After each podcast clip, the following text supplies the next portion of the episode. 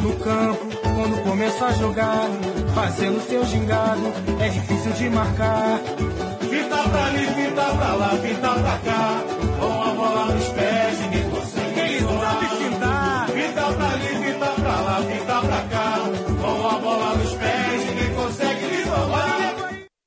Med tonerne af Julio Cesar Urigelle og Adilius Oneginho Bondabola er vi i gang med endnu en gang Brasserbold Brasser podcast til jer derude, der holder rigtig meget af at høre det nyeste om fodbolden i Brasilien. Denne uge er faktisk noget helt specielt. Vi kan kalde det Brasserbold version 2.0, for vi er i den øh, glade situation, at øh, nogen har valgt at hjælpe os lidt på vej med nyt lydudstyr. Så vi håber, at I derude kan få en endnu bedre og endnu mere sprødere lyd fra jeg, Andreas Knudsen her i Danmark, og Peter Arnholdt nede i Brasilien. Og øh, vi bliver nødt til at nævne Peter, hvem det er, der har sådan har prøvet at, at, at hjælpe os godt på vej med lidt, lidt bedre udstyr, lidt bedre lyd, det er jo ingen ringer end uh, Guadana Antarctica, der udover en masse dejlig sodavand, øh, har været med til at, at, at give os noget, et nyt optageapparat, og så heller ingen gang ringer, ingen ringer end uh, Mediano med Peter Brygman i, i, i ryggen, der synes også, at vi skulle have noget bedre mikrofon og noget bedre til at optage med. Så jeg glæder mig til, at vi får gang i de nye apparatur her, Peter, og jeg håber, at I derude kan høre forskel på lyden fra ja, sidste uge til denne her uge. Jeg ved ikke, Peter, du sidder nede i Brasilien, så du kan jo sådan set ikke høre den, den store forskel. Nå, men det kan jo, når, når den udkommer på SoundCloud her i løbet af aften. Så jeg vil glæde mig til den der forbedrede lyd, og så håber jeg da selvfølgelig også, at øh, det vi selv siger også øh, kommer ud rigtig, øh, rigtig godt. Det er, det er rigtigt. Vi kan jo ikke bortforklare nogle resultater med, med eventuelt dårlig lyd eller dårlig forbindelse. Øh, hvorom alting er, det er nu her en øh, uges tid siden, at øh, vi sidst har lavet en podcast, og siden da, der er der sket ufattelig meget. Og øh, det er jo det, vi prøver at komme ind på her i, i podcasten. Vi ligger faktisk ud med det, det brasilianske landshold, hvor der er sket en, et par småting. Der er kommet nogle kampe på, og vi har så også fået et dødsfald, og ja, det skal vi have kigget nærmere på. Og så er der turnering over dem alle, som Peter, du og jeg elsker, og jeg glæder mig allerede til, at vi skal høre hymnen, nemlig Copa Libertadores, den kører på fulde gardiner derudad, og den ser ud til at blive mere og mere spændende i år, end den måske var sidste år. Vi ved jo alle sammen, hvordan det gik sidste år med to argentinske hold i finalen. Vi håber på de brasilianske, og sørger med, om der ikke også er nogen af dem, der allerede har sat speederen i bund der. Så skal vi også en, uh, tur til, til Rio, hvor vi skal diskutere, eller vi skal snakke om uh, en stor fodboldpersonlighed, der også er gået bort her i den forgangne uge, og øh, der er virkelig meget at sige om den person, og i hvert fald Peter har måske et mere specielt forhold til ham, end øh, jeg har, så glæder jeg til at høre om det. Og til sidst, og ikke mindst, så skal vi altså høre, da jeg i sidste uge her, i sidste weekend, faktisk var på Shoot Festivalen i København. Der er en lille filmfestival, hvor der kun bliver vist film, der er fodboldrelateret, og de havde altså flere film på programmet med brasiliansk indhold, hvilket jeg nød rigtig, rigtig godt af, og jeg mødte en masse mennesker, så glæd jeg til at høre, hvordan det gik på Shootfilmfestivalen her øh, sidst i, øh, sidst i podcasten. Men Peter, inden vi som sædvanligt går i gang med, med at optage sådan for alvor, og vi skal have vores Guadana og så videre, så videre, så videre, så skal vi lige have rundet af, hvad, hvad har du egentlig lavet Jamen, jeg har, jeg har fået set nogle, nogle kampe. Øh, Cruzeiro i den, øh, den øh, lokale turnering øh, har jeg fået set øh, her på Mineirão, og så var det jo faktisk planen, at jeg skulle have været øh, i går ud og så se Copa Libertadores, netop med, med Cruzeiro. Øh, og øh, den blev så udskudt til, til i dag, og øh, nu er den så faktisk blevet udskudt øh, endnu en gang. Øh, det er simpelthen øh, et, et, et kæmpe problem, at øh, ja, for, for et øh, venezuelansk øh, hold, øh, Deportivo Lara, og, og komme, øh, komme her til, til Belo Horizonte. Ikke? Og det er jo virkelig noget, der, der har frustreret øh, rigtig, rigtig mange. Øh, det er jo sindssygt spændende, hvad der kommer til at ske op i, i Venezuela. Altså det der, man kan sige, et, et, øh, et land med så mange olieressourcer, ikke, som, som lider med øh, kæmpe fattigdom og, og politisk uro. Øh, altså hvordan pokker det er kommet dertil. Øh, det, det har jeg ikke lige overblikket til at kunne forklare, men øh, ved i hvert fald, at vores, øh, vores gode ven Christian Albad, han har lavet nogle, nogle spændende indslag på, på DR, hvor, hvor han blandt andet har været deroppe. Mm, og øh, jeg kan jo forstå, at man, øh, man oppe, oppe ved øh, Venezuela, man snakker jo meget negativt om den, den brasilianske præsident for tiden, men øh, han har i hvert fald gjort, prøvet at gøre lidt og sende en masse nødhjælp op til, til, til Venezuela, uden at det dog har fået lov til at komme ind i landet. Så det er jo virkelig et, et, en frygtelig ting, der sker oppe i, i det helt øh, nordlige Sydamerika, og det er netop rigtigt, du siger, at, at Christian Alblad og hans øh, reportage deroppe fra, det er bestemt noget, der er, er, er værd at følge med i. Og, og, og hvad siger, sådan, nu skal det ikke være politisk program det her, Peter, men, men, men hvad siger de, de den almindelige brasilianske situation deroppe? Øh, føler de med venezuelanerne?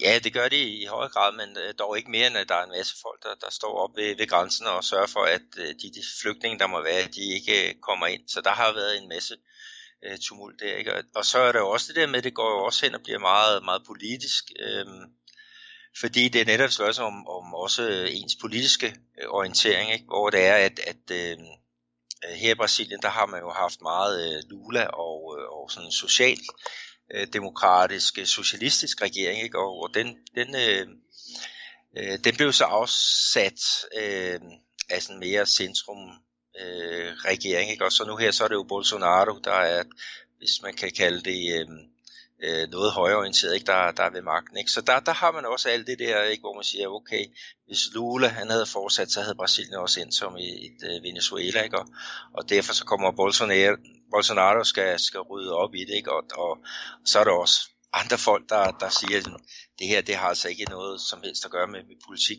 Det er mere de folk, der, der sidder i ledelsen, som viser sig at være hvad hedder det, korrupte. Og så er det jo for sig ligegyldigt, om det er en liberalistisk regering eller en socialistisk. Altså, der er bare nogle, nogle penge, der forsvinder i et eller andet system, fordi øh, at folk de uh, rager til sig, i stedet for at gøre det, som, som burde være bedst for, ja, for, for, for landet som helhed. Mm, det, øh, det har du faktisk rigtig, rigtig meget ret i. Og øh, for at komme tilbage til, til fodbolden, og det kan vi jo fint gøre med, med korruption, så er et andet sted, hvor korruptionen er højt, er nemlig i den brasilianske fodbold, inde hos det brasilianske fodboldforbund øh, CBF. For nu skal vi altså til at snakke om ja, det højeste, man kan nå at spille for i Brasilien, nemlig det brasilianske landshold der får tiden gør sig klar til, øh, til Copa America og til de langt de fleste af jer derude. I ved jo udmærket godt, hvad der skete med den unge Vinicius Junior her sidste uge i kamp mellem øh, Real Madrid og Ajax, at øh, han må altså gå ud med en skade, og nu må Chichi se bort fra, fra den unge Vinicius, og det er vi jo selvfølgelig meget ked af, Peter, for vi havde forventet, at nu skulle det endelig være, at vi kunne få lov til at se ham for alvor træde karakter for, for, for det brasilianske landshold. Så det var jo en rigtig bed for ja, alle brasilianere, og selvfølgelig også for den unge Vinicius selv. Men øhm, som reserve, skal vi kalde ham det, har Chiche udtaget øh, David, øh, David Neres, som netop spiller fra, for, for Ajax. Og man kan jo sige, at han øh, har jo været med til at gøre en god reklame for sig selv, sådan med Ajax-resultater her.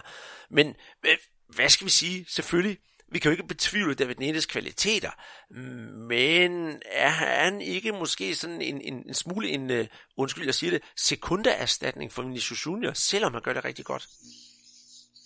Ja, det er jo spørgsmål. Altså, han er jo en ung, øh, ung spiller, øh, som, som der er en masse fremtid i. Øh, han, han var med på et af de bedste U20-hold hernede i, i, i Brasilien, nemlig for, for São Paulo, og så var han også... Øh, rigtig øh, hurtigt, at det var rigtig hurtigt, at han fik sit gennembrud på, på deres øh, professionelle hold, og så blev han jo så solgt øh, hurtigt videre til, øh, til Ajax, og han har ikke fået så meget spilletid øh, hernede, men han er, han er rigtig spændende øh, spiller, lynhurtig, teknisk, øh, og har, har gjort det rigtig godt for, for Ajax, ikke? og scorede også øh, der på, på øh, øh, udkampen øh, mod, mod Real Madrid.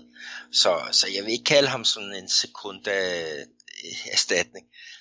Øh, han har altså mere erfaring end, end, øh, end øh, Vinicius Junior. Men, men hernede, der sammen meget, at man gerne ville have haft øh, Palmeiras og deres øh, frontangriber Dudu med, øh, som sidste år blev kåret til, til øh, turneringens øh, bedste spiller, altså i, i Serie A. Og øh, det var simpelthen forventet, at han ville, øh, han vil få den, ikke? og så siger man, okay, hvis Titi ikke udtager øh, Dudu nu her, hvornår pokker vil han så udtage ham? Og øh, jeg, jeg tror også, det, det er kørt. Altså det, det virker som om, de kigger meget mere mod Europa, de klubber, der er der, end de kigger på, hvad der er hernede i, i den brasilianske øh, liga. Det er, det er få med spillere, der har, har fået valg. Ikke? Og, øh, det er måske også, fordi det er lidt lettere. Øh, det er således, at, at det brasilianske land, de skal jo spille deres testkampe i Europa, den 23. mod Panama, og det er så i, i øh, Porto. Øh, den skal og så er det i Tjekkiet i, i Prag, der den, den 26. Så, så det, det, det bliver sådan lidt mere det der europæiske, brasilianske landshold, ikke? og det er jo også noget af det, man snakker om, at, at der er simpelthen ved at komme en kæmpe kile mellem det brasilianske landshold, som folk hernede gerne vil identificere sig med, og så dem, der render rundt og så spiller i øh, Europa og USA og, og hvor de ellers øh, optræder. Altså vi har jo ikke set så mange kampe her på det sydamerikanske øh, kontinent, og vi har mange kampe, men, men ikke landskampe. Og det er det, det, det synes jeg, man kan, kan mærke. Mm. Men, men, men for, for også for, for at tale om, om Dudu, så har Skolari, som jo er, er træner for Palmeiras, han har måske også her de sidste par dage været med til at kaste sådan et benzin på bålet, fordi han bliver jo direkte spurgt efter uh, Palmeiras Copa Libertadores kamp, den kommer ind på lidt senere, uh, om, om, om hvad med Dudu og det brasilianske landshold, hvor øh, uh, Skolari han sådan udtaler sig sådan, jamen han er jo ikke i tvivl om, om Dudus kvaliteter, men han er jo ikke landstræner, og den der sådan lidt, lidt samme melodi, hvor han sådan øh, skubber sit eget hold selvfølgelig, og du du lidt foran sig. Så øh, ja, jeg ved ikke om det, det skal være sådan lidt, øh, øh, øh selvfølgelig skal han da være på landsholdet, og jeg er ikke enig med, hvad, hvad Chichi har gjort, i stedet for bare at sige, jamen, ved hvad, hans tid skal jo nok komme. Ikke også? Han siger, now say precisa perguntar para ele. Ikke også? I behøver ikke engang at spørge til ham. Så ved man jo allerede godt, hvad Skolaris mening er. Og så kan der jo komme lidt, øh, jeg tror ikke, der kommer ond, to, ond, en ond tone mellem Skolaj og Chichi, men, men, men så har han i hvert fald gjort sit til at kaste lidt benzin på bålet. Ja, jamen, han, han gør jo for, alt for at beskytte sine spillere og, og sørge for, at de, de er, er motiveret. Og selvfølgelig øh, ja, skal han da også sige, at, at, at Dudu han er landsholdsklar, men det, det, det er han så ikke. Øh, ja, han har ikke været udtaget her i, i rigtig mange kampe. Han har været med, da, og det var da, da Chichi, han udtog et, et øh, hold bestående af hjemlige spillere, som spillede i en opviskamp mod Colombia til fordel for offrene efter Chapecoense-massakren, øh, massakren, altså flytragedien der i, i 16. Så, så han har været, været inde, men øh, jeg, jeg ved ikke helt, hvad, hvad årsagen er til det. David Neres er en rigtig øh, dygtig spiller, men jeg synes godt nok, du, du han lige er, er måske en, en tand skarper. Men, øh, men sådan er der så meget. Men der er også en anden en, der er kommet, jeg ved ikke om han er kommet øh, ind fra, fra højre, men han har i hvert fald været udtaget nogle gange en, en stor stopper fra, fra Porto, og, og øh, det er blevet offentliggjort nu her, at han skal skifte græsgang her til, til juni. Det er det nemlig, og det er jo faktisk ingen ringere end, hvad hedder han, øh, Eda Militao, et herligt navn. Det lyder jo også en rigtig militaristisk, ikke også? Og øh, ham har vi jo haft meget glæde af, Peter, da han spillede i, øh, i, i, i, i São Paulo, hvor vi, ja, man skal nok rykke i hvert fald halvandet år tilbage i vores podcast, for at høre, når vi snakker om, hvor, hvor, hvor dygtig han var. Dengang øh, São Paulo havde José Adoceni som træner. Men øh, ja, jeg, jeg synes, det lyder som, som, som en god ting, at han, øh, han kommer videre, fordi jo, vi kan jo ikke øh, være uenige om, selvfølgelig Porto, det er jo en fremragende klub, men øh, at komme så lidt højere op i hierarkiet, det er jo bestemt ikke dårligt, og jeg glæder mig virkelig meget til at se ham endnu mere på de store skærme rundt omkring i Europa. Ja, vi kan så sige, at, at øh, det da han var i, i São Paulo, der blev han brugt mest som, som højre bak, og, og han øh, kan også spille i, i centerforsvaret, og det er også den position, han er blevet købt til for, mm, for Real Madrid. Men, men også Guardiola var, var interesseret i ham tidligere, og det var også fordi, han havde kunne spille de der to positioner. Så det vil sige, om du spillede med et tremandsforsvar eller et, et, øh, et ikke? Der, kan han, øh, der kan han dække rigtig øh, bredt. Så det vil sige, det er lettere at lave en taktisk justering øh, med, med ham på banen. Og øh, kigge fødder, øh, hurtigt, fysisk stærk, øh, godt hovedspil. Øh, hans teknik, det, den er ikke så, så vildt god, sådan hvad jeg, øh, hvad jeg er rent. Og jeg har ikke set ham så meget her for, for Porto, men, men jeg har set ham, når han har haft noget indhop på, på landsholdet, og, og der, han, han mangler lige lidt for at, at kunne fylde de sko ud. Men, men øh, må ikke det, det kommer. Øh, han har i hvert fald udviklet sig gevaldigt i, i Porto, hvad jeg har øh, kunne høre i hvert fald. Øh, så så et, et godt trin, og øh, ja, også en, en god ting for, for det brasilianske landshold. Mm, og så bliver det spændende at følge, at følge Real Madrid med alle de brasilianere, der nu er kommet til, og selvfølgelig også nogle af de, de, de gamle, som er på holdet. Det, det skal blive en uh, ren fornøjelse. Vi skal i hvert fald nok få fuldt op på de forskellige spillere, hvordan det går. Men uh, jeg ved ikke, Peter, skal vi lige runde af med at sige, at uh, Neymar har fået det meget bedre, og så lukke landsholdet ned for den her gang? Jeg vil lige sige, at uh, Brasilien de spiller uh, mod Katar den uh, 5 juni, og det er så på Maracanã, og så er der så igen en testkamp den 9. juni øh, mod en modstander, vi ikke har fundet endnu. Og så går det så løs den 14. mod øh, Bolivia i øh, den første kamp i Copa America. Og der kan vi så også sige, at Copa America, der har vi jo fået en fantastisk nyhed, i og med at øh, Messi, han er tilbage på det argentinske landshold.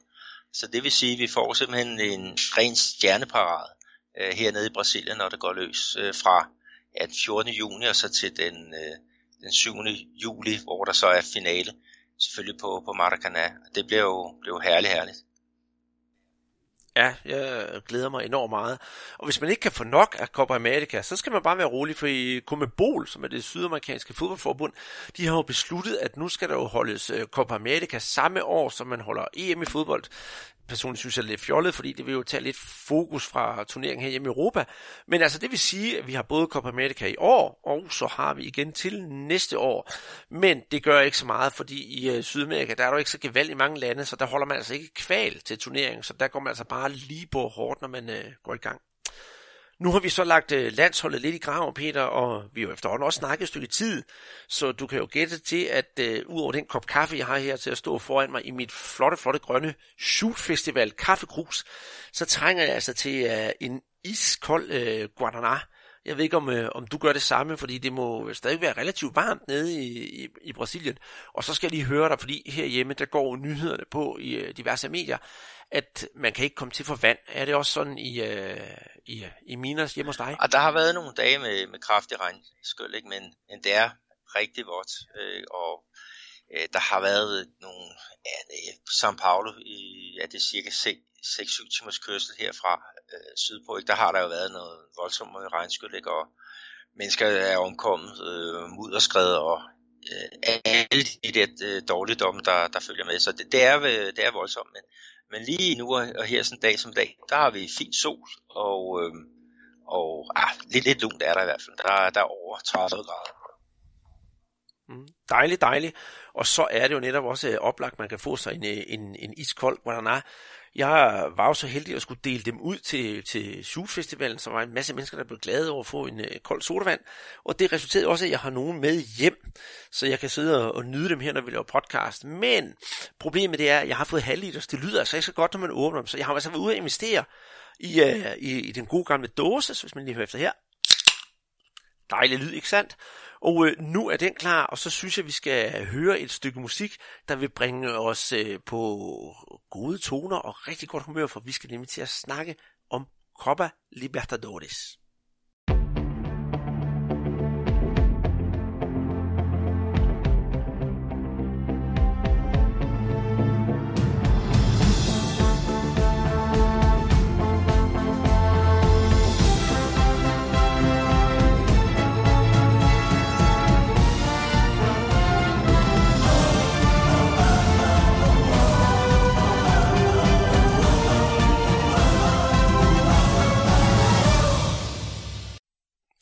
Var det ikke et herligt stykke musik, Peter? Og man kan jo kun komme i godt humør, når det drejer sig om uh, Copa Libertadores. Jeg snakkede jo med uh, ingen, ingen ringer en anden kæmpe Copa Libertadores-fan inde på Shoot Festival, nemlig Jonas Schwartz, og han er jo uh, Argentina-aficionado, så vi kunne give, give sådan lidt, hinanden lidt ild i øjnene, når vi snakker Copa Libertadores, og han synes også, at turneringen den er simpelthen fantastisk. Vi er begge to enige om, måske mange gange, at niveauet på banen er ikke det mest fantastiske, men i det hele taget omstændighederne, alt omkring Copa Libertadores, det fører det altså bare op på et niveau, hvor Europa ikke kan, kan, kan følge med. Og det er jo det, vi gerne vil prøve at give jer lyttere derude sådan lidt fornemmelsen af, hvor, hvor stor turneringen er, fordi det er faktisk verdens største klubturnering ud over Champions League i, i, i Europa, så det kan næsten ikke øh, blive større. Og stort blev det for det i hvert fald for nogle af de brasilianske hold i den her uge. I uh, nat, altså natten mellem onsdag og, og, og torsdag her, hvor vi optager, der skete det jo hverken værre eller bedre, at hold nu fast, Peter, jeg ved godt, du har mig lidt nu, men Flamingo vandt 3-1 over LDU Quito, og har nu vundet to kampe i streg i øh, Copa Libertadores. Og det jeg så i går, da jeg så i Flamingo, jeg har, jeg vil ikke sige aldrig, men jeg har meget, meget lang tid ikke set et Flamingo, der spillede så fremragende fodbold. Det var virkelig et hold, der var oppe på beatet. De havde et øh, hav af chancerkamp med 3-1. Øh, de kunne have spillet til 5-1, 6-1, måske 6-2, fordi Leo Kito har rent faktisk to straffespark med Diego Alves er jo manden på pletten, når det drejer sig om straffespark. Han nåede det første, og det andet kom ind i, ind i overtiden. Den tog han jo, den tog han jo det, desværre ikke. Men Flamingo, de havde positioneret sig rigtigt, og det ser ud som om, at, at Abel Braga, træneren, han virkelig har fundet ud af, hvordan det hold skal stilles. De spillede de perfekte trekanter rundt på midten, og alt det flaskede sig bare. Jeg er bange for at bruge ordet, men øh, det virker som om, at den proces, som Flamingo den er i gang med, det er, det er noget, der lykkedes, og øh, jeg håber, at mit humør er lige så højt efter den næste Copa Libertadores kamp, for jeg synes virkelig, at det her det var et fremragende stykke fodbold af Flamingo og i hele taget af brasiliansk fodbold. Ja, men som de siger i Flamengo, der er den her cheirinho, altså der er begyndt at komme den der lille duft af, af noget, noget stort, ikke? og det, det er jo det, man er jo igennem hver evig eneste år øh, med, med øh, det hold. Men, men de har jo investeret kraftigt i deres øh, spillertrupper, de er op på siden af, af, af store investerende øh, Palmeters, hvis ikke de, de har passeret den. Men, men det er et rigtig, rigtig godt hold, som, som de har.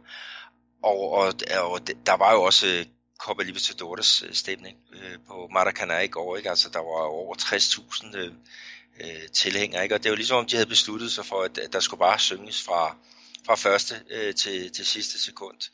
Ikke? Og vi var det hele igennem. Ikke? Der var jo de der ofre for den der øh, øh brandtragedie, ikke? hvor der var 10 unge øh, flamingospillere, der, der døde. Ikke? De blev, blev hyldet, ikke? Og, og så i den, den modsatte ende, ikke? så, så øh, Vascos øh, ekspræsident øh, Enrico Miranda, han døde jo her i løbet af ugen, ikke? og han, han fik så også nogle, en, en øh, sviner. Men, men det var, det var øh, en, en fantastisk øh, kamp, og øh, det eneste, der var i vejen, man kan klandre øh, spilleren, det er, at de ikke får lukket den øh, tidligere. Altså de, de kommer jo foran ved Everton Ribeiro, ikke? og så som du siger, så kommer der straffe lige kort før pausen, som Diego Alves han, han klarer, men, men 1-1 der, ikke? så kunne der godt have gået grus i maskineriet. Og så Gabi Goal, han står så til med, med 20 minutter igen, og Uribe øhm, gør så til 3-0 med 10 igen, ikke? og så får de jo så den der øh, straffe, eller for og for, hvor det så er, er Christian Borja, der har en faktisk fortid i Flamengo, som, som puttede den ind. Ikke? Men, men det, det er jo, altså, det du siger, det er folk øh, helt øh, med på hernede. Det er den bedste kamp, som Flamengo har, har spillet i år, og, og du vil så sige i lidt længere tid, og det, det, det er det sikkert også. Men, men fedt. To kampe i puljespillet, to sejre. Det, øh, det tyder i hvert fald godt. Ja, og jeg skal sige, at den, øh, den, den første sejr, den faldt over San Jose på, på, på udebane op i, op i Andesbjergenes højder. Så det er i det hele taget to gode skalpe, som, øh, som Flamengo har taget. Et andet hold, Peter, som, som jeg glæder mig til at se, det er jo International. Det sydbrasilianske storhold, som indtil for et par sæsoner siden aldrig nogensinde har rykket ned, og så måtte lide den kranke skæbne og rykke ned i næstbedste række, og sidste år kom op igen og skulle opbygge sig som en, som en, en, en fugl Phoenix. Jeg skal da love for, at øh, de også bare har sat speederen i bund i, i, i Copa Libertadores. Den første kamp, den vandt de på udebane mod øh, Palestino, og så nu her mod, øh, mod øh, hvad hedder det, Lima, der, der hugger de altså også igennem med en, øh, med en, med en 2-0 sejr det synes jeg egentlig også er virkelig, virkelig dejligt at se, at det er, at det er begyndt at ligne det der store hold, det, det, det, det har været for, for nogle år siden. Ja, men Copa Libertadores har savnet international, ikke? og de har også savnet øh, den her turnering. Altså, der var over 42.000 på, på det her øh, øh, flotte stadion i, øh, i Porto Alegre, det stadion, der hedder Beira og, øh, og det, er, det er fire år siden, at der sidst har været en Libertadores kamp der, så, så folk de, de strømmede til, at det var helt umuligt at, at få billetter, medmindre man øh, var fra Alianza Lima.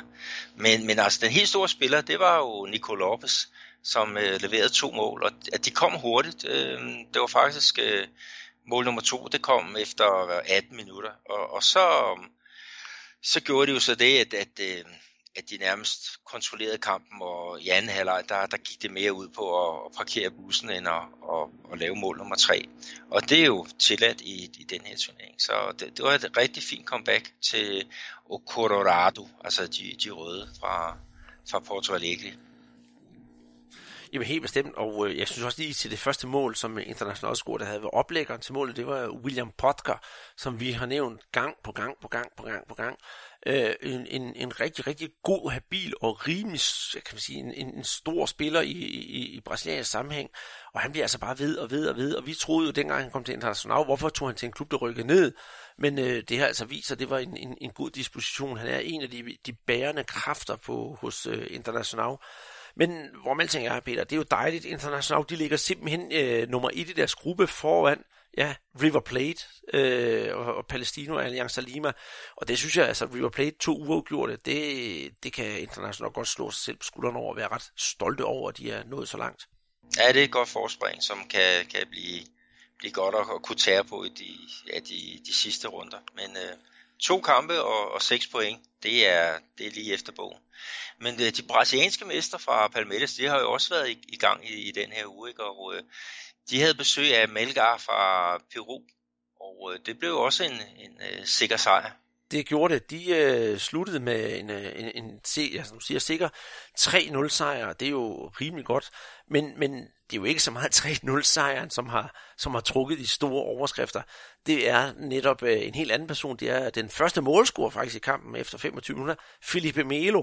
Han, øh, jo, han bruger jo sine ædler dele til andet end at gå på toilettet med og lave børn med, så han mener også, at man kan takle med dem. Ja, det var, det var helt vildt. Altså, det er et, et kontraangreb, som øh, Melgar de, de sætter i, i gang, ikke? Og, og Felipe Melo, han er så på den forkerte side af den, den boldførende spiller, og han går altså ned i, i en ren bensaks. Det er i hvert fald sådan, som, som jeg ser den, ikke? Og får fældet øh, spilleren, og jeg var helt sikker på, at nu kommer der altså et, et rødt kort. Øh, Øh, og der var dommeren lige, øh, jeg ved ikke, han var svag i, i sekundet og, og uddelte så kun et, et, et god kort, og det var ved stillingen 1-0. Så det betød, at, at at Palmeiras de kunne køre kampen til ende med 11 ikke, og få udbygget øh, føring ikke, ved Ricardo Goulart, som er tilbage i brasiliansk fodbold, og så en anden bad boy, nemlig uh, Davison.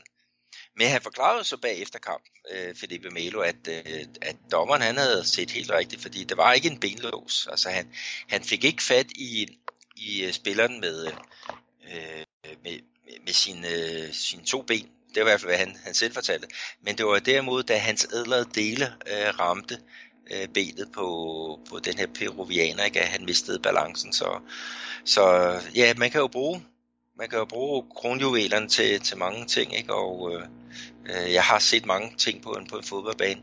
Det her, det ligner altså en, en, en bensaks, men jeg har aldrig hørt sådan, sådan en, en syg øh, bortforklaring. Men det er jo macho-mennesket øh, Melo, der, der melder, der, der, der brøler højt. Ikke? Øh, Øh, det, det billede, han gerne selv vil, vil danne af sig selv over for, for fansene ja, en, en, en, en, en typisk Melo på både på godt og ondt, ikke også? Fordi vi kan jo godt lide ham på en eller anden måde, for alle de der kontroversielle ting, han laver, men, men hvor herre med Mars, for at sige det min han er altså dum en gang imellem. Men, vi, ja, vi glemmer aldrig den der kamp, hvor at det er Uruguay, hvor de er ude og spille, ikke? hvor han, han efter kampens uh, slutfløj, så bliver han jagtet af i en hel hårde af, af, af hjemmeholdsspillere, ikke? og og de er sågar ude og, og, og hive et hjørneflag op for at, og, og jagte ham. Jeg ved ikke, om de ville spide ham, men de ville i hvert fald sørge for, at, at øh, han, han øh, kom i omklædningsrummet med ja, godt, godt, øh, godt bange, men, men øh, det endte i hvert fald med, at han fik uddelt et par, par jabs Øh, på, en, på en modstander, der kom, kom lidt for tæt på. Ikke? Men øh, det er jo frygteligt at, at se de der øh, ting, ikke? men han har en skrueløs, det må man sige, men, men vindergenet, det er der i hvert fald. Et andet hold, som måske har knap så meget vindergen for tiden, det er jo faktisk hjemme hos dig, Peter, Lechco Minero. Øhm, det går ikke frem så godt. De taber deres første kamp øh, faktisk hjemme mod øh, Cerro Porteño, og så øh, den anden kamp mod øh, Nacional der, der taber de jo faktisk også 1-0, det er jo på, på udebane. Hvad går der galt for Atletico Mineiro, som ellers plejer at være et rigtig, rigtig godt hold i, ja, selvfølgelig i ligaen, også i Copa Libertadores. Nu ligger de altså med to nederlag sidst i deres pulje. Ja, det er op ad bakke, men de har simpelthen øh, problemer med at få, få kreeret spillet. Øh, jeg så den første kamp, de spillede herhjemme mod Cerro Porteño, ikke? og der har de altså nogle, nogle, nogle fine mål, ikke? Og, og det mål, som holdet for Paraguay, de får lavet, det er altså på, på offside. Øhm, og, og der, der øhm, har, hvad hedder det, Atletico Mineiro, de har faktisk selv fået underkendt et mål på, på, på, på samme konto, ikke? Så det er lige det der med de berømte øh, marginaler. Men, men i, øhm, i Montevideo i, i den kamp her, ikke, øh, hvor de tager 1-0, der, der skaber de ikke noget som helst. Altså, det virker som om, det er lidt øh, forstenet. Men øh, altså, folk de bakker jo stadigvæk op om deres, deres hold. Altså, de synes selvfølgelig, at træneren Livia Kulbi, han er et æsel. Øh, et æsel, det, det er et, et typisk skældsord for en, en, øh, en, en træner hernede. Øh, og og øh, øh, han har ikke været, været heldig med nogle ind- og, og udskiftninger.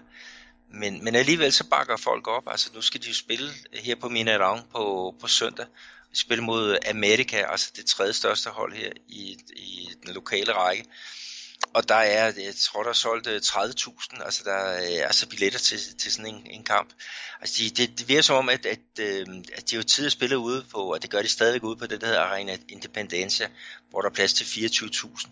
Men det tyder på, at de er ved at, at, at, at, at gøre, hvad skal vi kalde det, klubben stor igen, ved at, at få den rykket til Minerang, hvor der immer væk er plads til 60.000.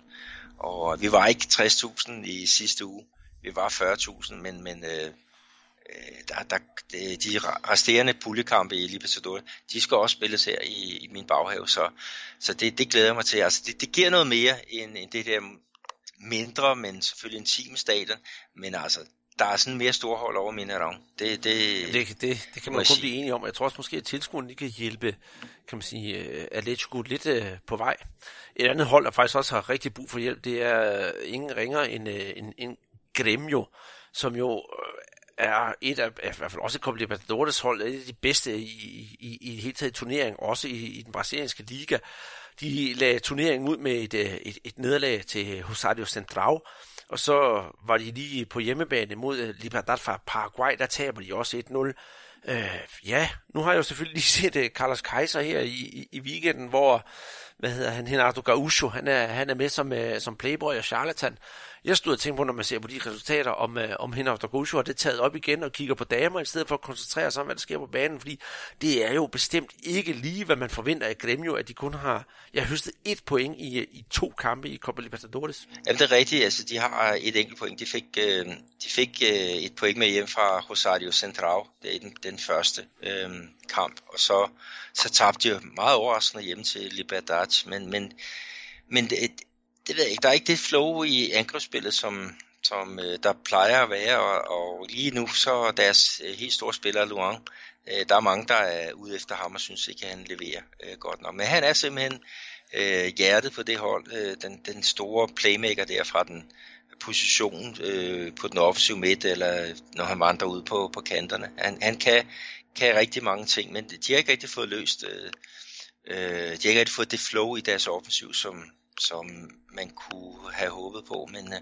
forhåbentlig kan det komme her i weekenden, fordi i den lokale turnering, der skal du så spille mod netop International i øh, den øh, regionale mesterskaber i Gaucho-mesterskabet. Ikke? Så, så det bliver også en øh, rigtig øh, god styrkeprøve, ikke? og de spiller på hjemmebane. Så, så der, bliver, der bliver knald på i, i Porto Alegre. Ja, der fik du så afsløret så lidt, hvilken kamp jeg skal se, øh, blandt andet hvilken kamp jeg skal se i, i, i weekenden. Det er nemlig Grenau, og det kunne være, at vi skulle have sådan et øh, uh, sjov uh, øh, kommentar til kampen i næste podcast. Vi har jo flere uh, af vores venner, nemlig Fabinho Fantastico. Han er jo glødende interfan, så det kan jo godt være, at han kan komme med sin, sin kommentar på, på kampen bagefter. Men lad os nu se, i det hele taget, Peter, så kan vi jo indrømme, at den her Copa Libertadores indtil videre, det har været sådan lidt en gang uh, blandet bolcher. Enten har de været helt vildt gode, eller så har de været virkelig de, øh, de syrlige drops, vi skal, har skulle finde frem. Så har vi kampen mellem Cruzeiro og Lara, som jo så er udsat, så det må vi vente med at få resultatet af. Og Inden vi går videre, Peter, her til, til næste programpunkt, som handler om et øh, dødsfald i Rio, så synes jeg lige, at øh, I, I derude skal have fornøjelsen at høre, hvordan det lyder, når Fox Sports, som jo sender Copa Libertadores i, i Sydamerika, øh, hvordan lyder når de øh, fejrer et, øh, en, en målscoring. Og det kommer med denne her lille, jeg vil godt kalde den skiller, og så snakker vi jo så Rio fodbold bagefter.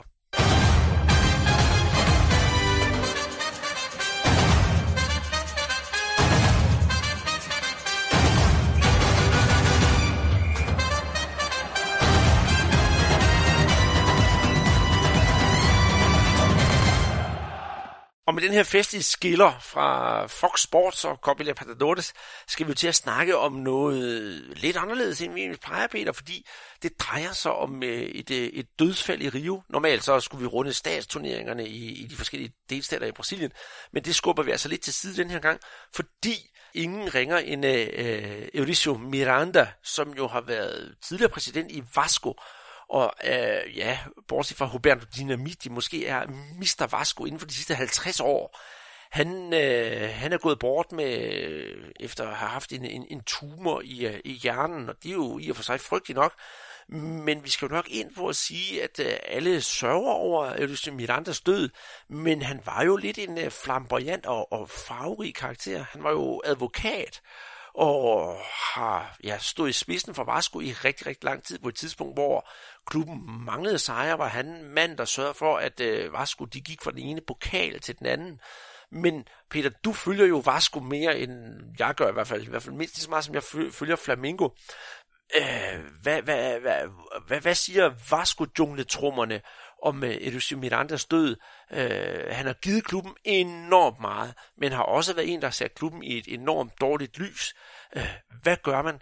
Øh, begræder man det utrolig meget, eller tænker man, oh, det er måske også lidt en lettelse, fordi nu falder der en skygge væk fra, fra Vasco, for selvom man ikke sad i ledelsesposition, så svarer han jo nærmest ham, der så styrede klubben som en anden, ja, godfader, det kan vi godt sige.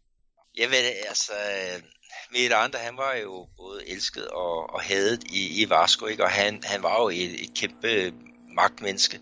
Han var leder i klubben i ja, over 50 år, ikke? og og den, den bedste periode, det var jo fra 90 til, til 2002, ikke, hvor han var, var vicepræsident, ikke, og der, der hentede øh, Vasco blandt andet et brasiliansk mesterskab, 97, Copa Libertadores vandt i 98, og så var der jo den der brasilianske turnering, Copa øh, Avalanche i 2000, og så den øh, hvad hedder det, sydamerikanske turnering, Copa Mercosur i, i 2000, ikke, som, som, som han var øh, en af, af hovedmændene bag den, øh, de, de der triumfer. Ikke? Så i 2003, der blev han så valgt som, som præsident, og der begyndte altså også at, gå ned ad bakke for, for klubben, og, øh, og øh, der sad han så til, at det var 8, ikke? og så blev han så genvalgt igen i 15, så han sad udenfor i, i, i syv år. Men, men altså, han var den type, der, der forsvarede øh, klubben med, med næb og klør, ikke? Øh, og, og han var så også den, der i den grad var med til at tænde bål under hadet til øh, netop din klub, øh, Flamengo. Altså, der var ikke noget at være end at, at tabe til, øh, til de der rødsorte øh, rivaler. Ikke? Og han gjorde jo alt for at, at at så tvivl om, om dommerne var, var betalt den, den ene eller den, den anden vej. Altså han var virkelig en, en der satte øh, fod i, i fejremåret, ikke? Og, og, og jeg, jeg synes øh, mest for det ja, på, på en, en, en skidt måde. Ikke? Men, men øh, et, et kæmpe navn i, i øh, klubbens historie, det, det må man sige, og, og der skal jo nok også blive opkaldt en, en tribune efter ham øh, her om, om et, et stykke tid. Men, men altså, han var absolut øh, en, der delte vandene i, i klubben. Helt bestemt, og vi har jo øh, forklaret mange røverhistorier om ham i, i tid og utid, men noget, jeg synes, der var sjovt, eller interessant her efter uh, hans bortgang, det er, at selvfølgelig var der mange, der kom med øh, kondolencebrev og så videre, men Romario for eksempel udtaler sig, at uh, at Eunice Miranda var en af de eneste rigtige venner, han havde, og han havde glædet sig til, at øh, de skulle sidde og ryge en cigar sammen og, og, og, og snakke om fodbolden. Og det synes jeg faktisk er en, øh, en kende paradoxalt, hvis man kender Romario, som, som han er nu, tidligere øh, politiker og, og, og har siddet i det brasilianske senat, hvor han har gjort alt for at bekæmpe korruption og alt de, alle de dårligdomme, der har hørt til, hørt til i brasiliansk fodbold, at han så bagefter sidder og siger, selvfølgelig, det kan godt være, at han har et par personlige forhold til, til Miranda, men lidt af en mand, der har været beskyldt for så mange dårligdomme og meget kriminalitet, at han fremhæver ham. Måske skulle han have været lidt mere ydmyg og sagt, ja, han var en stor leder for, for Vasco på sine bedste dage, men og så videre, så videre, så videre, så han ikke lige pludselig stiller sig mellem to stole, som man måske har gjort her. Jamen, han havde en kæmpe konflikt med, med Miranda. Der var på et tidspunkt, hvor han, øh, han, var, han var jo simpelthen øh, klubbens profil. Øh, godt nok lidt op i årene, og så kom der jo den der episode, hvor, hvor at, øh, Romario han havde taget et eller andet stof, øh, som, som var mod skaldighed. Øh, men det var så også på, på den der dopingliste, så det betød, at han ikke længere måtte spille for Varsko, så gjorde Miranda ham i stedet for til træner. Og så fandt jeg så ud af, at selv om han var træner, så var der altså ikke siddet på, på bænken. Så der, der, der skete altså nogle, nogle ting jeg se der. Men, men der var også på et tidspunkt, øh, jeg kan huske, hvor øh, at, øh, de havde en angriber, øh, ung spændende angriber, eller en Kardec. Og der, der fandt øh, Miranda altså ud af, at øh, han skulle starte på bænken, den her øh, Kardec. Og det var ikke så godt, fordi der var nogle scouts fra en fransk klub, som var kommet for at se ham. Så han beordrede simpelthen øh, til træneren, at øh, han skulle starte inden. Og det ville træneren selvfølgelig ikke finde sig i, og, og så endte det jo med en, en fyring. Men, men altså, der er, jo, der er jo så mange historier med, med øh, Miranda og er det korruption og det ene og det andet. Altså, det, øh, bare for at, at tage, ja, der er tre historier, øh, Andreas. Ikke? Det er det ene, det var i 97, hvor han efter en, en kamp mod Botafogo valgte selv at transportere dagens opsætning øh, øh, hjem i, i hans bil. Ikke? Og det var så omkring jeg tror, små 200.000 kroner. Så viste sig, at han blev røvet på, på vej hjem, og, øh, og der går historien, at det der, det var altså et, et, en ting, han havde aftalt, fordi det var ikke normalt, at han ville øh, sørge for at være øh, ham, der skulle transportere pengene. Og, og den, den har simpelthen, øh, den har reddet ham som en, en mare, den der øh, mistænkeliggørelse. Og han har selv udtalt det med, ah, altså hvad er nu det for noget? Altså vi handler jo med flere øh, millioner, og så siger de, at jeg, jeg smutter afsted med, med små, øh, små 50.000 kroner. Ikke? Så det, det, det, det havde kun noget hovedrysten øh, til overfor. Ikke? Og så kan vi så sige også noget andet. Øh, finalen i 2000 mod Saigaitano i den der Copa Avalanche, hvor der simpelthen var en mur, der væltede ned, og folk lå såret og blev slæbt ind på banen, for, mens ambulancer og, og, og helikopter de, de kom til. Og der kunne man altså se billeder med, med den her øh, sindssyge øh, øh, mand, Miranda, der render rundt og prøver at få skinnet folk ud fra, fra deres øh, ud fra banen, således at kampen kan blive øh, øh genoptaget. Øh, han virker, viser der et rigtig usympatisk øh, billede af sig selv. Altså en, der er mere interesseret i, at, at finalen skal spilles færdig, frem for at man får, får hjulpet de mennesker, der er, er i nød. Og så har vi jo også her på det seneste, Andreas, øh, to gange valgsvindel. Øh, ja, ja. Ja, præcis med at døde mennesker også kunne stemme på ja, i, i ugerne syv, var det ikke sådan, det var? Ja, i 2007, der var det således, at der var faktisk afgivet flere øh, stemmer, end der faktisk var levende øh, medlemmer. Og øh, det, det fandt man så ud af, at, at medlemslisterne de ikke var blevet opdateret. Og det vil så sige, at alle de døde, de havde så til synligheden stemt på Miranda i den der kamp mod Roberto Dinamici. Det blev så annulleret, det der valg, Øh, så Roberto, han, han blev så præsident i nogle år. Og så kom der så også et nyt valg i 18, hvor der netop var det der med ugerne 7, øh, hvor at efter optælling, det første optælling, der var det Miranda på førstepladsen, øh, konkurrenten Branch, han var nummer to, og så Campello, han var, var treer. Og så da man tog den der urne syv ud, der var alt for mistænkeligt, så var det altså en anden rækkefølge. Der var det Branch, Miranda og så Campello. Og så får de de to øh, Miranda, han får så allieret sig med ham, der bliver nummer tre på den der, øh, det der demokratiske valg, og så får de skudt øh, Branch ud på et, et tidsspor. Så det ender faktisk med, at det er Campello, der er, er præsident i Vasco nu, og øh, øh, Miranda han fik sådan en eller anden ærespost i, i klubben, hvor han sad og, og trak i, i, i tråden lige til det sidste. Så det er, det er en kæmpe skygge, der forsvinder for, for, for Vasco, og, og måske var det også det, der skulle til for at få, få klubben øh, moderniseret. Og, og vi ser også nu her, at de har denne lille stadion, øh, San Gennaro, som er fantastisk hyggeligt, men kun rummer øh, nogle af 20.000 tilskuere.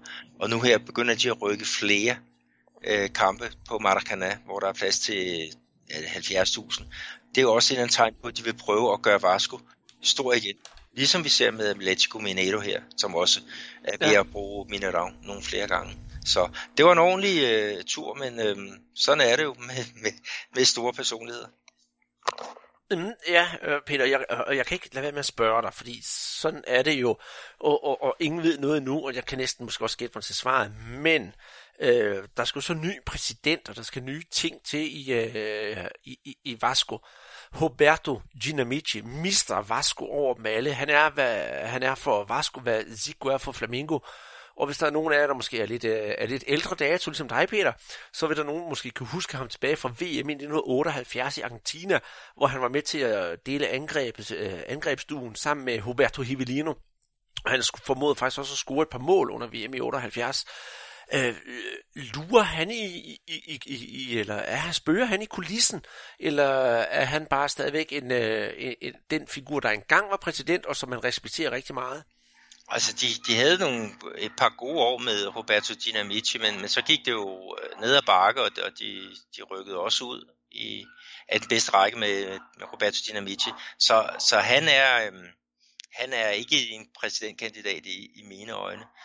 Men, men øhm, derfor så, så er det en, en person, som, som nu her, når den Miranda er væk, som måske vil komme mere til, til ære og blive mere, mere synlig i, i øh, det, det, det offentlige øh, rum, øh, forhåbentlig. Ja. Men, ja. men det der, der var sjovt også, Andreas, det var jo, at, at øh, Roberto Dinamici, han kom jo fra Vasco til Barcelona, og der var han ikke særlig glad der. Så var han øh, på vej tilbage og havde faktisk lavet en øh, forhåndsaftale med, med Flamengo, altså din klub ærkerivalen.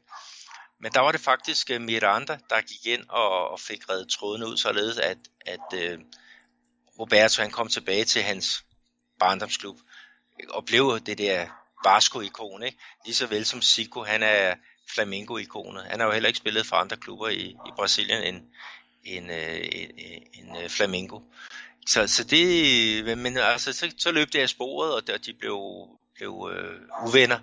Og det er jo det er jo desværre det, der, der sker. Men, øh, men han er nu borte, øh, Miranda, og, øh, og den, den nye præsident, som et eller andet sted var, var valgt af, af, af Miranda og hans, hans følger, altså det bliver spændende at se, hvad, hvad, han, nu, hvad han nu gør, om, øh, om han nu følger Mirandas øh, plan, øh, som, som nok ikke er en, der vil føre, føre storheden tilbage til Vasco, eller han øh, kører en, en linje, hvor vi får, får gjort Vasco store igen.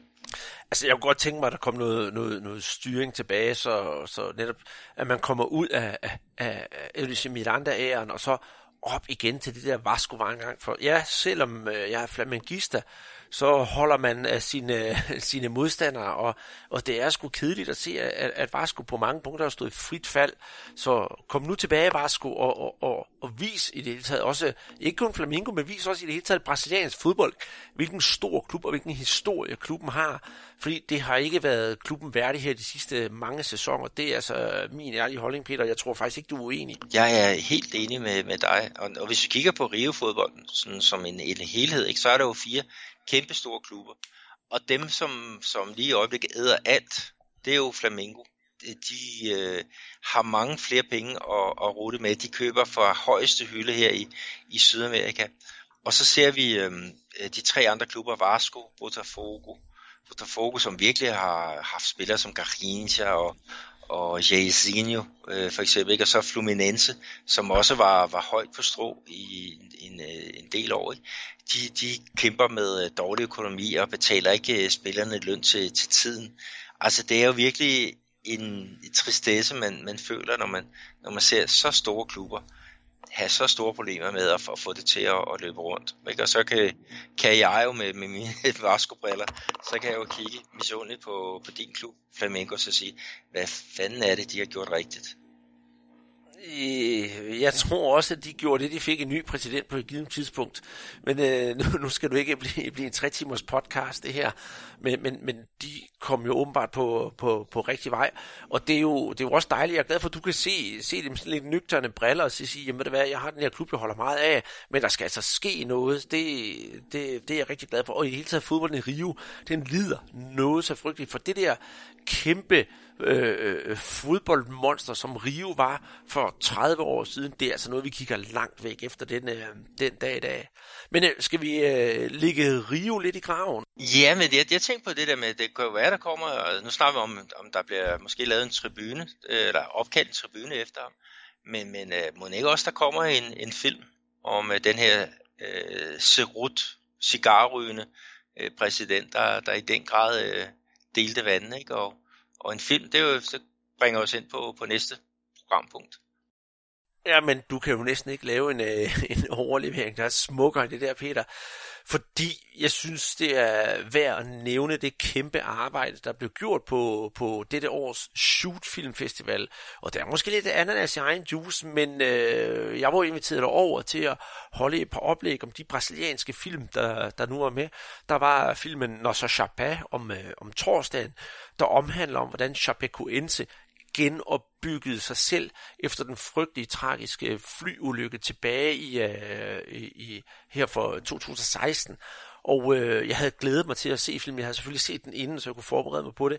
Og jeg frygtede egentlig lidt det værste, for da jeg så, at filmen var instrueret af Jeff Simbalist, Det er manden, der også har lavet den meget disnificerede film om Pelé, så tænkte jeg, ej, det her det bliver ikke godt, men det gjorde det, det var rigtig godt, og den øh, beskriver alle mulige forskellige temaer i filmen, og så gav, havde det jo også det der danske islet af, af Tullio De Melo, som tidligere AB'er, han var med i øh, mange steder i filmen, han øh, blev aldrig interviewet eller noget som helst, men øh, han er til stede, og det synes jeg gav sådan en film også et, et lidt ekstra krydderi. Og så kom man ind under huden på de mennesker, som jo havde overlevet flystyrtet, øh, Alan Ruiz og, øh, øh og, og Folman og, og, og, og, og hvad de hedder. Og det var meget rart at se, fordi Peter, vi har jo betragtet det sådan lidt udefra, og, og, og har kigget på dem sådan og sådan og sådan, hvad, hvad laver Jackson Folman i dag, og så videre, og så videre. Men her, der fik man virkelig øh, Øh, øh, vide, hvad, hvad var det for nogle problemer, de render rundt og har inde i sig selv, og det var, det var meget, meget øh, bevægende film. Og jeg synes, den der halvanden time filmen varede, det gik enormt hurtigt.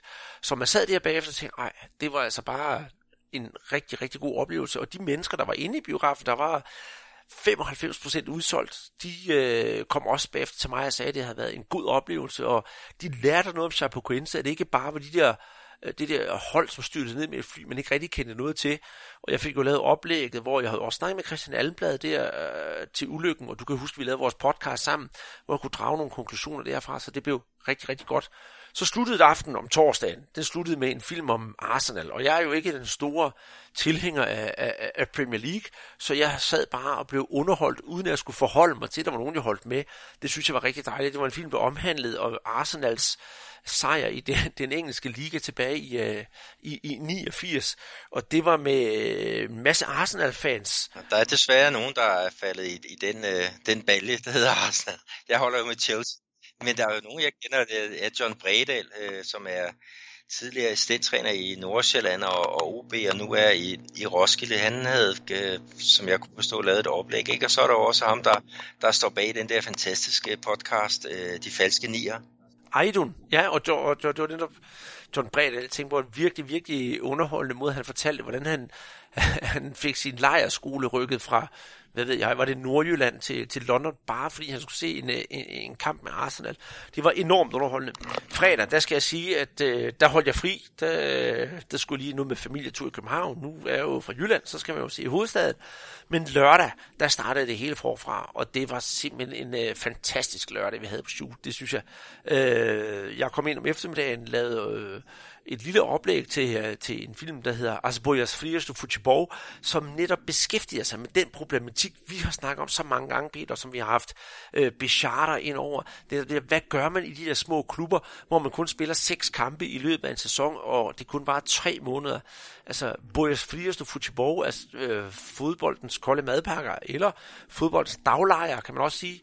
Øh, en bestemt film at være at se, der virkelig beskæftiger sig med, med de problemer, som er i de nederrækker i, i Brasilien. Så var der den øh, meget, meget gode film om João Saldanha, Brasiliens landstræner, tilbage i, øh, i, i 60'erne og, og op til VM i 70, som var meget åbenmundet, og så samtidig var han kommunist i et militærdiktatur. Det var virkelig øh, en, en, en spændende affære, men jeg skal også sige, at man skulle være op på stikkerne, for der var mange mennesker med, og det hele foregik på portugisisk med engelske tekster, så det var, det, der, der var man udfordret, når man skulle følge med, men man havde en rigtig, rigtig god oplevelse. Aftenen sluttede så af med øh, film om Carlos Kaiser. Vi har jo snakket om Carlos Kaiser mange gange. Fodboldsvindleren, der svindlede sig til at leve et øh, liv i overhalingsbanen med ja, alle de andre fodboldspillere, letlevende damer og så videre, så videre. Og øh, det startede med, at øh, jeg skulle lave et oplæg sammen med øh, Jonas Svarts, og det gik simpelthen fantastisk. Jonas og jeg, vi havde øh, en samtale om, ja, hvordan fodbolden generelt er i Sydamerika, og mentaliteten er i Sydamerika. Og jeg tror, at de folk, der sad inde i salen, de følte sig vel underholdt. De var i hvert fald godt klædt på, for vi tog imod folk derude, og alle folk fik jo en øh, kold guadagnat, de kunne læske sig med, så det kunne næsten ikke, øh, ikke blive bedre. Men Peter, udover alle de der brasilianske film, der var på, på festivalen, så var der faktisk også et film om uh, George Best og øh, hvad hed den, Don Patricio, der handler om en, øh, en, en, en skotte, så vidt jeg husker, der tager til Spanien og træner FC Barcelona, og jamen, ved du hvad, der var simpelthen overflødighedshorn af forskellige film. Der var også Voodoo Simonsen, der omhandler, øh, hvad hedder det, Allan Simonsen. Han bliver skudt i filmen Skytten, der bliver han skudt i Jens Ocking, og så har han jo sin skade til VM 84, og det øh, fabulerer Jørgen Let en, øh, en smule over, det var også meget fascinerende. Og så var der en performance art film, som jeg også så, jeg tror den hed Frispark, og det var altså også vældig, vældig festligt. Så alle sanser på alle lederkanter, de blev simpelthen mættet, og jeg synes, hvis man har haft mulighed for det, skal man komme ind og se den festival, den bliver afholdt igen til næste år, nok med nye film selvfølgelig, men Svend Rybner, som øh, er historiker og stor fodboldmand, og står for festivalen sammen med en masse andre, de har gjort et kæmpe, kæmpe, kæmpe, kæmpe stort stykke arbejde. Og øh, ja, kejserfilmen, det var jo noget helt for sig. Vi havde jo også øh, som overraskelse, der havde jeg sørget for at få et lille snak med instruktøren af filmen, og jeg kan love jer herude, der hører vores podcast, at inden længe, så laver jeg altså en øh, filmpodcast, kan vi kalde den, hvor jeg får en snak med instruktøren af, af kejserfilmen. og jeg håber, at filmen om Carlos Kejser, den kommer bredere ud i Danmark. Vi arbejder hårdt på for øjeblikket at få den til, til Jylland, så der er flere, der kan få lov til at se den. Så øh, hvis man ikke har været til shoot, så sørg for at komme ind til shoot igen i år 2020, for det er altså virkelig en god oplevelse. Jeg ved at, altså jeg kunne også godt øh, sådan, krydse fingrene for, at, at øh, man laver en, en del over i, i Jylland for eksempel, eller er det i Odense således, at der er flere folk, der kan, kan komme, komme ind og så se de der øh, helt, øh, helt specielle film. Um, og det, det, det håber jeg også, at, at der bliver plads til. Uh, men der skal selvfølgelig en masse penge uh, til at investere, ikke? og så skal folk jo også møde op og, og betale det. Det er, er det 60 kroner sådan en, en, ja, præcis. en billet øh, kostede. Ikke? Så fantastisk initiativ, ikke? og jeg sad her hjemme i Belo Horizonte og, og blev, øh, blev øh, helt øh, misundelig. Men, øh, men godt, at, at det forløb øh, fint, ikke? og øh, altså, vi er jo også rigtig glade for, at, øh, at øh, Send og, og hele det setup, der har været der, havde valgt nærmest at gøre lørdagen til sådan en, en brasser øh, aften. Øh, det er vi i hvert fald rigtig glade for, og vi er også glade for, at, at de så fat i, i dig, og, og du også havde tid og lyst til at komme over og, og, og fortælle og, om, om brasiliansk fodbold, som jo er vores, vores helt store øh, passion. Så, men hvad Andreas, i forhold til, til øh, Chapecoense film, så er det jo, at vi optager her den, den 14. Øh, marts, og ja. øh, det er jo faktisk en, en speciel dag, fordi du har selv nævnt ham, Jackson Follman han, øh, han bliver faktisk øh, 27 år i, i dag. Øh, så et kæmpe tillykke til ham. Øh, en af de her journalister, som var, var med, er faktisk den eneste journalist, der, der overlevede, Øh, han er så også inde på, på Twitter. Jeg kan ikke lige huske, hvad han, hvad han hedder, men, men øh, på hans Twitter-profil, der har han så skrevet to, øh, to øh, øh hvad hedder det, fødselsdage. Øh, den ene, det er så, hvor han rigtig har fødselsdag, og den anden dag, dato, det er øh, der, hvor han overlevede den her, den her øh, flyulykke. Ikke? Så mm, øh, der var nogen, der var heldige at, at, at slappe slap med, med livet, ikke? Men, men tænk også ved deres, deres øh, liv nu herefter, ikke? og Folman, der har fået bortamputeret øh, noget af underbenet, det ene underben. Ikke? Han, han render nu rundt og er, er en slags ambassadør for, det er han for klubben. Ja. Og gør et kæmpe stykke arbejde for, for dem. Ikke? Men, men øh, det må være sindssygt svært at, at komme over det og have mistet så mange mennesker. Og, og ja, det at, at, at have gennemlevet øh, den her ulykke, og så komme ud på den rigtige side med, med livet i behold. Altså der må man jo nok være taknemmelig øh, øh, til en eller anden Gud, hvis man, hvis man er til, til den slags. Mm. Men øh, det tror jeg, tillykke til, til Folman, 27 år i dag. Det, øh, det skal det bestemt lyde, og det er jo netop lige præcis det, du snakker om, som, som, som filmen Notre Chapin, den, den, den, den, den tager fat på. Men ja, øh, med, med, med shoot her og det fantastiske arbejde, de har gjort, så, så er det vel på tide, vi lukker ned for den her gang, Peter, fordi det ender altid med, at vi snakker i et væld. Vi sætter vores podcast til, den skal være cirka en time, og så ender det med, at vi nogle gange snakker halvanden, og så må jeg klippe lidt fra og sådan bliver det nok også i dag. Men det kan, være, det, det kan være, det skyldes det, det, det nye udstyr, og jeg må sige også, som sådan lidt en, en, en teaser, så fredagen på, i, i, i det københavnske, den brugte jeg ikke udelukkende på min øh, familie, jeg var faktisk også inde og snakke en smule med, med Mediano, så vi barsler lidt med et, øh, et samarbejde af en eller anden slags, men jeg vil ikke løfte sløret for alt for meget indtil videre. Men jeg kan dog sige så meget, at øh, i næste uge, så på Mediano Legends, der har øh, Adam øh, Gomar Møller, han har lavet et, øh, et specialafsnit om øh, Ronaldo, altså ikke Cristiano, men den gamle Ronaldo, også vi kaldet Tykke Ronaldo, som I skal glæde jer til at høre. Der har vi haft en lille finger med i spillet der, så følg med der. Og om ikke andet, så ses vi jo igen i øh, næste uge til endnu en, øh, endnu en Brasserbold podcast, hvor vi har nye ting på programmet og det glæder vi os allerede enormt meget til. Husk at gå ind på tier, der kan man støtte os med øh, lidt økonomi, hvis det skal være. Og så er der jo altså også både vores Facebook-side, hvor vi kommer med daglige opdateringer, og vores Twitter-profil, og så vil vi jo så gerne have, at I går ind og giver os nogle stjerner ind på iTunes, så vi kan få lov til at spise kirsebær med ja, de store netop Mediano. Så vil det jo være rigtig, rigtig dejligt, hvis I går ind og lige uh, skriver en god anmeldelse til os. Og med det, så lukker vi jo ned for denne her omgang, Peter. Og skal vi ikke slutte af med, øh, med hymnen fra Fox Sports, når der bliver scoret mål i Copa Libertadores? Jo, den kan vi ikke få nok af. Nej, lige præcis. Vi ses igen i næste uge.